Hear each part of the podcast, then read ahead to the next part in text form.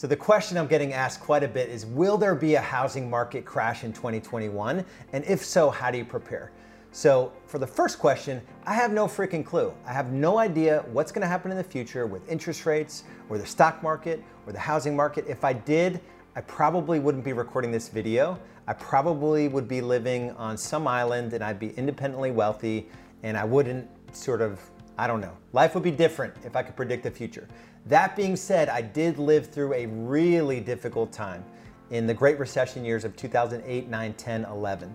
And I 5x'd my business during that time where our roster here in my local market went from 15,000 agents to 5,000 agents. So I absolutely know what to do to prepare for a pending market shift, and it will happen. It's 100% guaranteed that the housing market will shift. We've been kicking the can as a country on the economic issues that we have. And recent world events have not made it easier in terms of our ability to uh, thrive economically as a country. So we have some stuff we have to deal with, and there will be implications in the housing market. So before I get into that, I want you to stick around to the end of the video. I have a challenge that I want to lay down for you. Uh, just spend a little bit of time with me uh, in a challenge to grow your business, to do more deals in less time, and have more time to do things outside of real estate. Enjoy life uh, more so than you may be enjoying it right now if you're a busy real estate agent. Uh, if you like the video, make sure you give me the thumbs up and make sure you subscribe to the channel and turn notifications on so you're the first to know about new videos when they drop. And make sure you leave comments as well.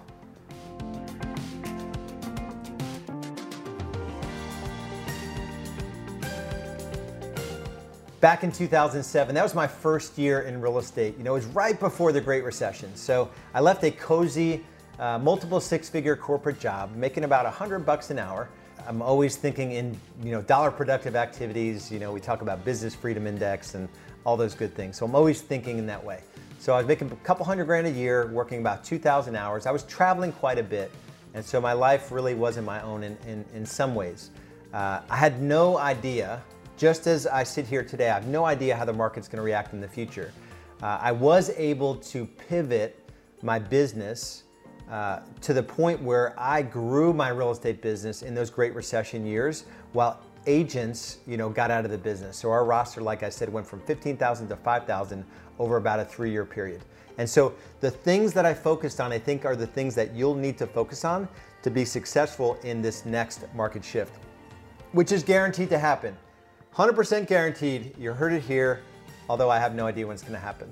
So I, I, know all the indicators to watch to know as much in advance when it will happen, but I don't know if it's gonna happen in 2021. And so here's what I would do if I were you. I would focus on your dollar productive activities. What are the things that make you money in your real estate business? Really be honest with yourself and even do a time study. We do time studies in Real Estate B School. The least fun thing to do is track where you're spending your time the most impact you can have in your ability to make money in less hours is track where you're spending your time and then make decisions about how you're gonna spend your time differently in the future. And so I was ruthless about where I spent my time.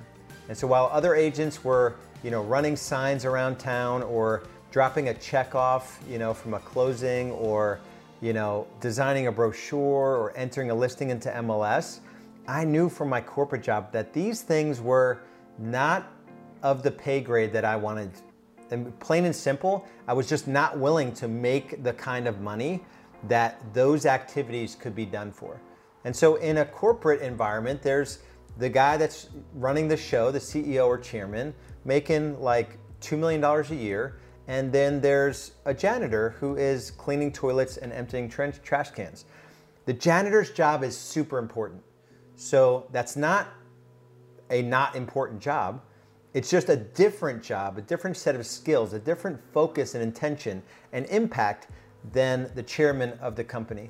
And so I made a decision in my real estate business that I was gonna be the CEO. I was gonna be the guy that get paid legitimate money. So I just decided in advance that I wanted to make $500,000. I wanted to work 40 hours a week, which is 2,000 hours a year.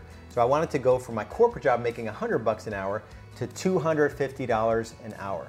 And so it involved me shedding all the things off my plate. It took me about two years to figure it out, really, a little over two years. You know, 2008 was my first full year. I sold 44 homes uh, with just a part-time assistant. 2009, the end of that year is when I hired my first buyer agent. We did 58 sides, then 118, 178, and 248 in 2012. And I did the right economic model with my team. I sold one home that year and made amazing money, and I provided amazing value for the agents on my team. And it all came down to focusing on the things that made me money. So as the market shifts, right, are you really spending your time?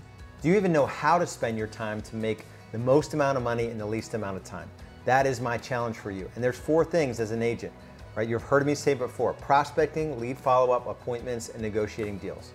If you're doing anything outside of those four things, that's 80% of your waking hours must be spent on prospecting, which is new business development. That's talking to buyers and sellers about working with you or meeting you face to face.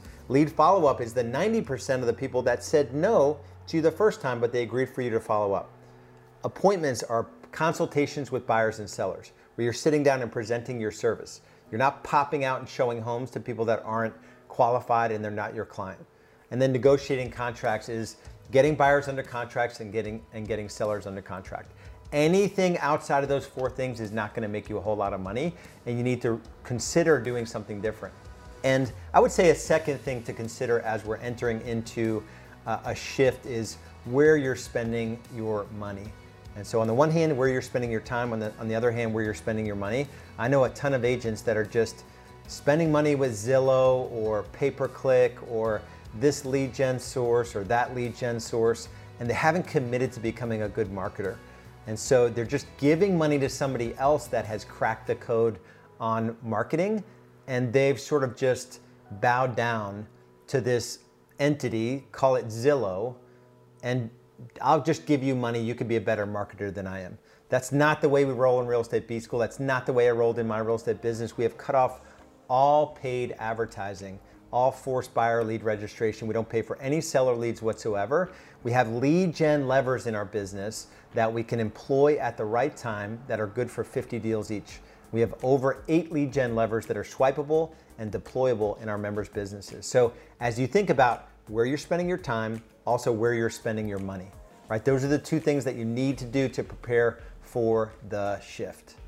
And so while we can't control where the market's going, and I can't even predict it, we can put ourselves in a position to thrive while other agents barely survive. So like I said earlier in the video, make sure you join us for our next challenge.